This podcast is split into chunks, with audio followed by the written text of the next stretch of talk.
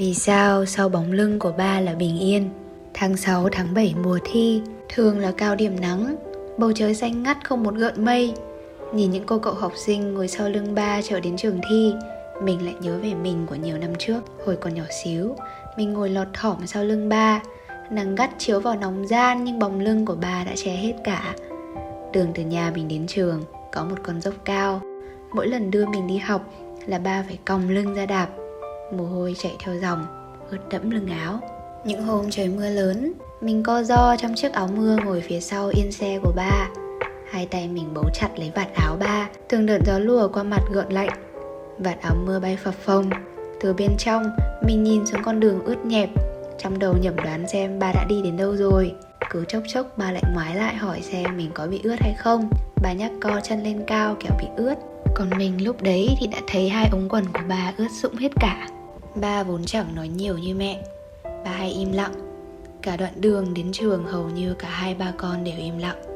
Ba thích hành động hơn là nói những lời yêu thương. Sau bóng lưng của ba là mùi mồ hôi, mùi bụi, mùi đất. Là mùi của nắng gắt cháy ra Là mùi của mưa ẩm mốc. Và cũng là mùi của sự bình yên. Ba đưa con đến trường thi Một cuộc thi quan trọng trong cuộc đời. Phía trước con là cả một tương lai đầy khó khăn nhưng con biết chắc chắn rằng đằng sau lưng ba luôn là một khoảng trời bình yên. Để đứa con này có thể nép vào. Bóng lưng ấy chỉ có vạt áo mỏng che cho con. Nhưng dù bão gió có lớn cỡ nào đi chăng nữa, thì đứa con ngồi sau lưng ba vẫn luôn tin rằng nó sẽ ổn. Vì nó biết phía trước nó luôn là cả một bờ vai rộng lớn. Thời gian dần trôi, mình cảm nhận được rằng bóng lưng ấy đang ngày càng nhỏ lại. Nhưng có một điều mãi mãi chẳng bao giờ thay đổi. Ấy chính là sự bình yên. Vai ba là chỗ dựa vững chãi, là nơi chở che cho những đứa con khỏi bão gió cuộc đời. Những đứa con rồi cũng sẽ trưởng thành.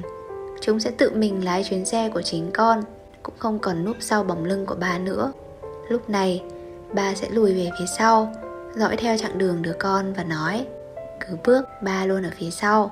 Cậu biết không, ngày hôm nay là chủ nhật thứ ba của tháng 6 Và đó cũng là ngày của ba Hãy gửi video này đến ba kèm theo lời cảm ơn đầy tình yêu thương mến và cũng nhớ rằng không chỉ ngày hôm nay, mà ngày nào cũng là ngày chúng mình gửi tình yêu đến ba cậu nhé.